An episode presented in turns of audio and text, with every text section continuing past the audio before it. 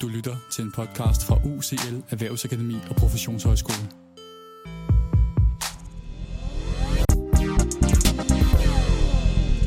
Velkommen til Shortpods, programmet der giver dig en pædagogisk relevant teori eller metode på cirka 5 minutter.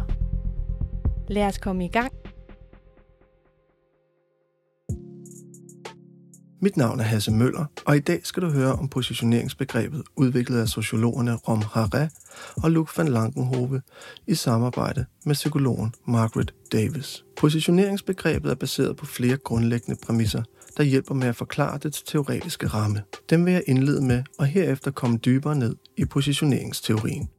En central antagelse bag positioneringsteorien er, at identitet ikke er noget, der er forudbestemt eller medfødt. Det er ikke noget, man har, men det er noget, man gør.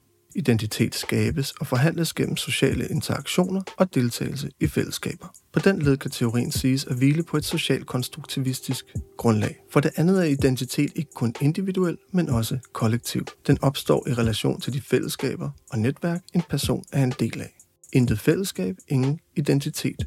Og identitet bliver således til i mødet med fællesskabet. Den rammesætning i forhold til identitet vil komme til udtryk i det næste, hvor positioneringsteoriens grundsten skal præsenteres. Vi starter dog med en række eksempler fra pædagogisk praksis, hvor vi ser interaktion mellem en pædagog og et barn. Disse illustrerer, hvordan vi positionerer os selv og andre gennem vores sprogbrug og interaktion.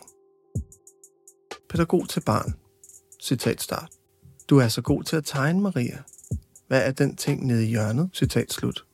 Her anerkender pædagogen Maria for det, hun har lavet, og positionerer hende som dygtig. At hun efterfølgende spørger ind til tegningen, positionerer videre Maria som interessant og hendes bidrag som vigtigt. Dette kan understøtte Marias selvtillid og selvopfattelse som tegner. Næste citat. Pædagog til barn. Simon, tak fordi du hjalp Anna med at samle hendes legetøj. Du er virkelig omsorgsfuld og hjælpsom.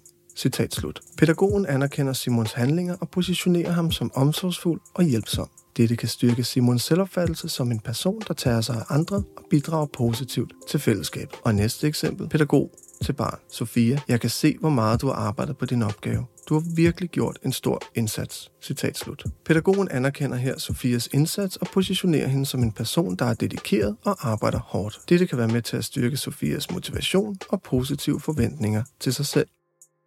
Og så et par eksempler, som vi bør forholde os lidt mere kritiske til. Pædagog til barn. Lad mig bare gøre det for dig. Du kan ikke klare det alligevel. Citat slut.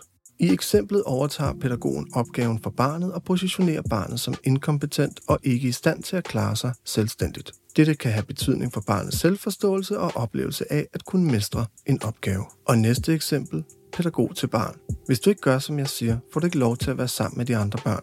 Citat slut. Pædagogen tror med eksklusion eller afvisning for at tvinge barnet til at adlyde og positionere sig som dominerende og autoritær og positionere barnet som en, der bør underkaste sig pædagogens autoritet. Og et sidste eksempel. Pædagog til barn. Hvis du ikke stopper med at græde, går jeg væk. Citat slut. Pædagogen udtrykker irritation og positionerer barnet som irriterende på grund af dets gråd. Dette kan skabe en følelse af afvisning, og ved systematisk gentagelse kan det forudsage lavt selvværd hos barnet.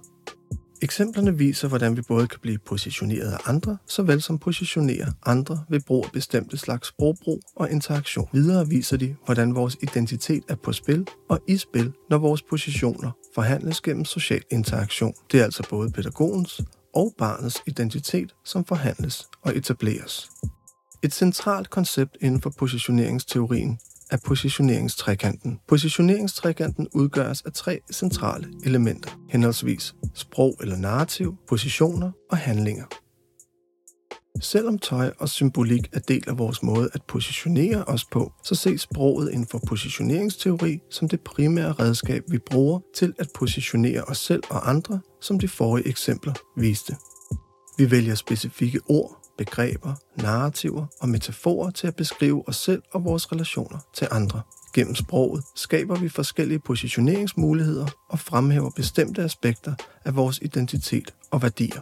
I den forbindelse kan du gå tilbage og lytte til Shortpods afsnit 2 om metaforer og deres magt og betydning. Begrebet positioner i positioneringstrekanten refererer til de identiteter, roller eller kategorier, som vi tildeles eller tildeler os selv og andre. Positioner er ikke faste og kan ændre sig i forskellige sociale kontekster. De skabes og forhandles gennem sprog og handling. Handlinger refererer til de sociale interaktioner, hvor positioner finder sted. Det er igennem vores interaktioner med andre, at vi positionerer os selv og andre og påvirker vores gensidige forståelse af identiteter, roller og relationer. Dialog, respons og gensidig påvirkning er centrale elementer af interaktionen. Disse tre elementer i positioneringstrekanten, som jeg netop har skitseret, er gensidigt konstituerende, når positionering finder sted. Men ved at adskille dem, kan vi analytisk zoome ind på, hvordan de forskellige elementer indvirker i en given situation. Positioneringsbegrebet har stor relevans for pædagogisk arbejde, da det bidrager til en dybere forståelse af individets identitetsdannelse gennem sociale interaktioner. At omtale skoleelever som inklusionsbørn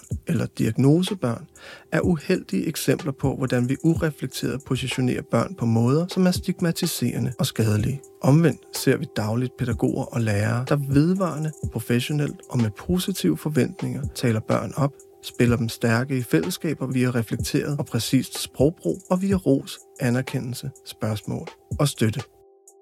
Ved at forstå, at identitet er en dynamisk og kontekstafhængig proces, bliver det pædagogiske ansvar for at skabe inkluderende miljøer, der anerkender og værdsætter forskelligheder, tegnet tydeligere op.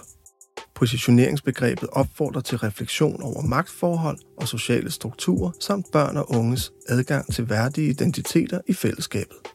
Positioneringsbegrebet har mange nuancer og anvendelsesmuligheder i pædagogisk praksis. Denne introduktion har givet en hurtig vej ind i de mest centrale dele af begrebet. For videre læsning vil vi anbefale bogen Mobbemønstre og magtkampe af Stine Kaplan Jørgensen, som har kigget indgående på de positioneringer, som finder sted i miljøer med mobning. Jørgensen giver praksisnære eksempler på en række former for positioneringer, såsom implicit og eksplicit positionering, præpositionering, overlagt selvpositionering, relationel positionering, re positionering og moralsk positionering. Det var en kort introduktion til positioneringsbegrebet.